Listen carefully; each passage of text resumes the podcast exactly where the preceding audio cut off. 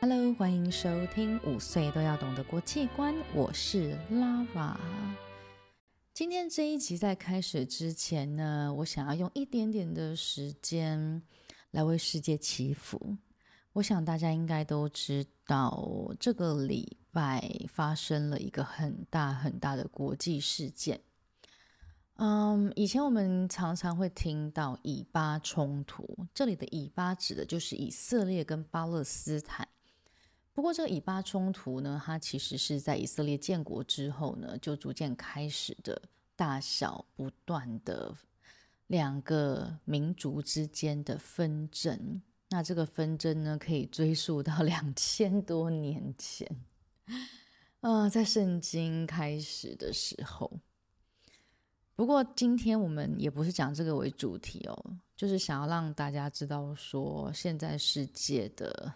其中的一个地方，他们已经经历了几十年来一直不断的啊、有人被压迫，有人是曾经被压迫的民族，反过来压迫其他的民族，所以谁对谁错，我们应该是无从去判断或是批判的，只能说很非常非常非常的希望所有的伤亡。都能够减到最低，所有的纷争跟冲突都最终能够用一个嗯相对和平的方式去解决吧。毕竟每一次受伤的都是普通平凡的老百姓。为这世界祈福，期待盼望战争能够减少，伤害能够降到最低。好，那今天呢，Lara 要来跟大家介绍竹山女孩日喽。最近啊，我很幸运的，刚好陆续就也都是在这一两周，收到了许多来自于世界各地的女性论坛的邀请，有从德国柏林啊，然后印尼巴厘岛啊，甚至于明年 七月在美国纽约。嗯，这些论坛的目的呢，其实它都是为了要鼓励跟强化女性们的声音。Laura 真的很荣幸哦，被邀请参加。虽然说 我应该是来不及去参加在德国跟印尼的会议了。那明年看有没有机会呢？暑假的时候可以去纽约 （New York）。好啦，那呃，因为受到这些。呃，邀请呢？哎，让我就真的很深的感慨说，哎，真的我们需要团结起来耶！我们共同的为女性的权益发声。虽然说女性的声音在某些地方呢，可能到现在还是不够响亮哦，还是不够的这个有力。但是如果不是过去一百多年来呀，有数不清个一个个一。百百个、千千个、万万个勇敢的女性们，她们站出来。今天的我们呢，可能还不能够像像现在这样子自由的发表我的意见，还录 podcast 这样子，甚至于我们可能都还不一定能够有受教育跟工作的权利哦。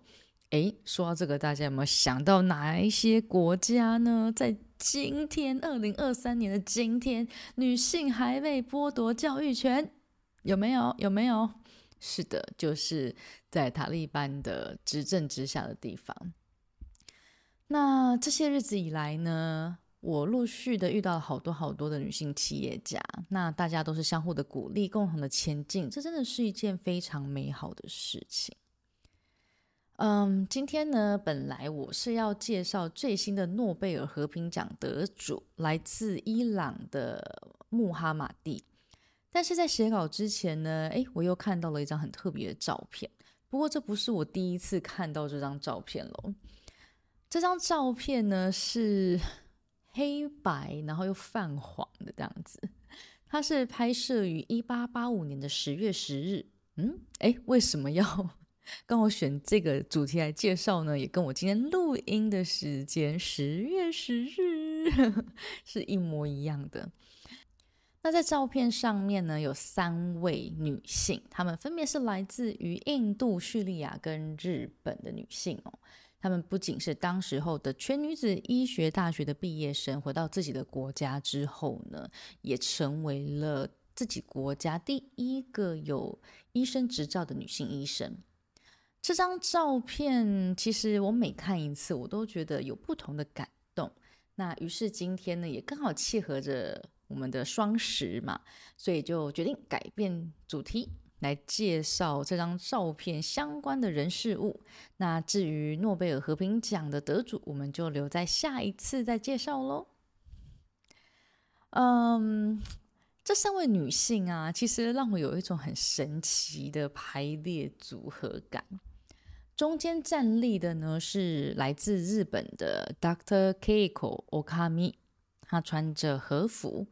不过我觉得，因为像日本女性的和服就是就非常女性，然后很漂亮这样子。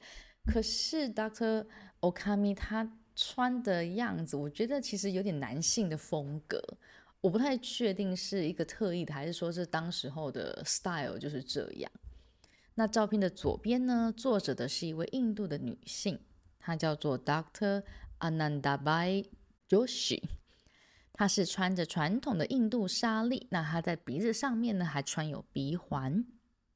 坐在右边的女性呢，则是来自叙利亚大马士革的 Dr. Tabad Islamboli，她则是穿着着叙利亚的传统服饰。诶，如果没有去看那个照片的说明呢，可能会让人家误以为这是当代女性的时尚杂志照片封面嘛。不过呢，实际上这是一个在一个毕业典礼上面，那我觉得展现出来的这三位女性在当时的学术成就跟独特的风格哦。那讲到这边呢，这么前卫的三位女学生是哪一间医学院毕业的呢？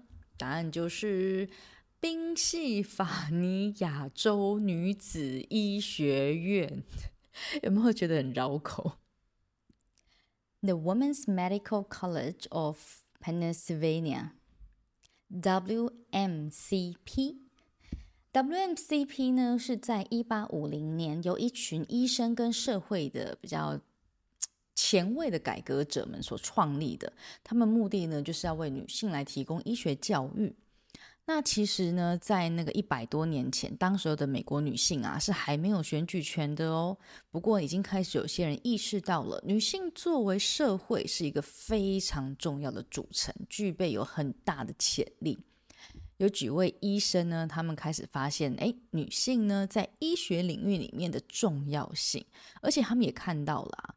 有一个很大的问题，就是虽然他们会很重要，虽然他们很有潜力，可是有非常少，几乎是没有女性有机会在当时候可以得到医学教育的机会。于是呢，他们就提出了倡议，要让女性可以参与到医学界。那除了男医生之外啊，也有商人跟慈善家呢，他很慷慨的提供资金，让这样子的一个想法呢，不但可以实现，而且呢，还可以运作支撑下去。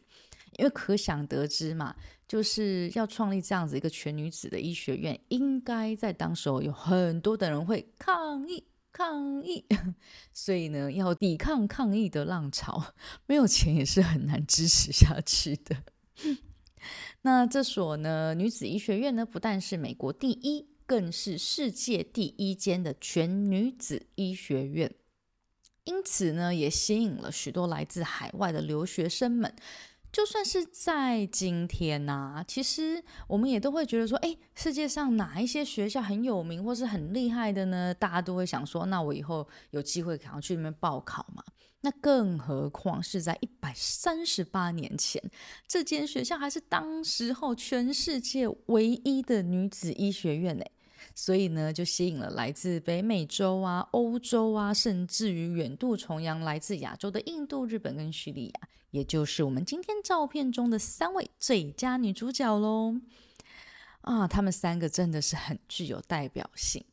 以现在的角度来说啊，这三个国家的女性在社会中普遍的地位，即使在今天，我觉得都不能够算是很平等呢。那更何况是一百三十八年前，他们要能够让家人支持他们，啊，让他们呢从亚洲远渡重洋了到美国。这一路上的旅费跟学费呀、啊，嗯，应该是非常非常的不容易。当时候应该是没有奖学金这种制度吧？哎，全自费耶！来自于印度的 Dr. Joshi，你知道吗？很难想象哦，他在九岁的时候就念四年级吗？不是，他在九岁的时候就嫁人了，就被嫁出去。Oh my God！然后呢？然后当然就是生小孩喽。九岁嫁人，十四岁的时候就生孩子了。唉，她生下来的 baby 啊，只有存活了十天就夭折了。于是，这位伤心的小妈妈决定，她要学习医学知识。唉，即使呢，她是身为印度种姓制度当中的高种姓婆罗门的家庭，我真的还是很难想象说，她当年是怎么样争取并且坚持可以到美国留学的呢？那根据资料的记载呀，他的旅费跟学费并不是家人出的，而是他想办法找到赞助的。哇塞，这也太厉害了吧！居然是拿到所谓的奖学金啊！原来呀，Dr. Joshi 呢，有一位思想非常先进的先生，他的先生比他大二十岁，是一位思想家。那为什么我说他先进呢？因为他不但支持，甚至于呢。我觉得是有点强迫他的妻子需要获取知识，需要受教育。据说这一位大二十岁的先生，呃，有一次看到自己年轻的小太太跟自己的妈妈在厨房煮饭呢，他居然差点没有打人。为什么呢？因为他说：“你不去读书，你给我在这边煮饭。”在当时候的印度啊，比较大的可能性应该是先生因为太太煮饭不好吃而动怒吧。怎么还会有人是因为太太不去读书去煮饭而生气的呢？我也不晓得这份支持到最后有没有成为我们 Dr. Joshi 的压力。总之呢，最后 Joshi 呢就跑到美国去学医啦。而 Doctor Josh 的故事还不是到这边就结束了。他因为自己的夭折宝宝而立誓要学医，但是呢，就在他求学的最后一年，他得到了肺结核。这在当时候还是一个无药可医的病。果然呢，他在回到印度的一年之后就去世了。不过，其实他在出国之前身体就已经不好了，但最后他还是决定拖着这个疲累的身躯，一个人只身到美国学医。两年后拿到了 MD，MD 就是 Medical Doctor，医学士。学生归国，获得了全印度的举国欢腾的欢迎啊！据说她也是第一位踏上美国这片土地的印度籍女性。不过这一点我自己是觉得有点奇怪，也有点质疑。我觉得应该更早之前就有印度籍的女性来到了美国，只是可能没有被记录吧。嗯不过令人有点惋惜的是啊，Dr. Joshi 他去世的那一年，你们猜猜看，他几岁呢？他才 twenty two，二十二岁。而日本的代表 Dr. Keiko Okami，他的命运就跟我们会稍微比较接近一点了。他在二十五岁的时候嫁给了一位日本的艺术家。两夫妻到了美国，Kiko 呢，先有在护理学校学习，之后再继续进修，并且成为了第一位在美国拿到医学学位的日本女性。回到了日本之后呢，她当然也受到了欢迎，并且在很大的医院工作。直到有一次，日本天皇来到这边看病，居然拒绝让 Dr. Kiko 为他诊治，因为她是女生，一气之下的 Dr. Keiko Okami 呢就辞职，没关系，你看不起我，我也不想帮你治疗。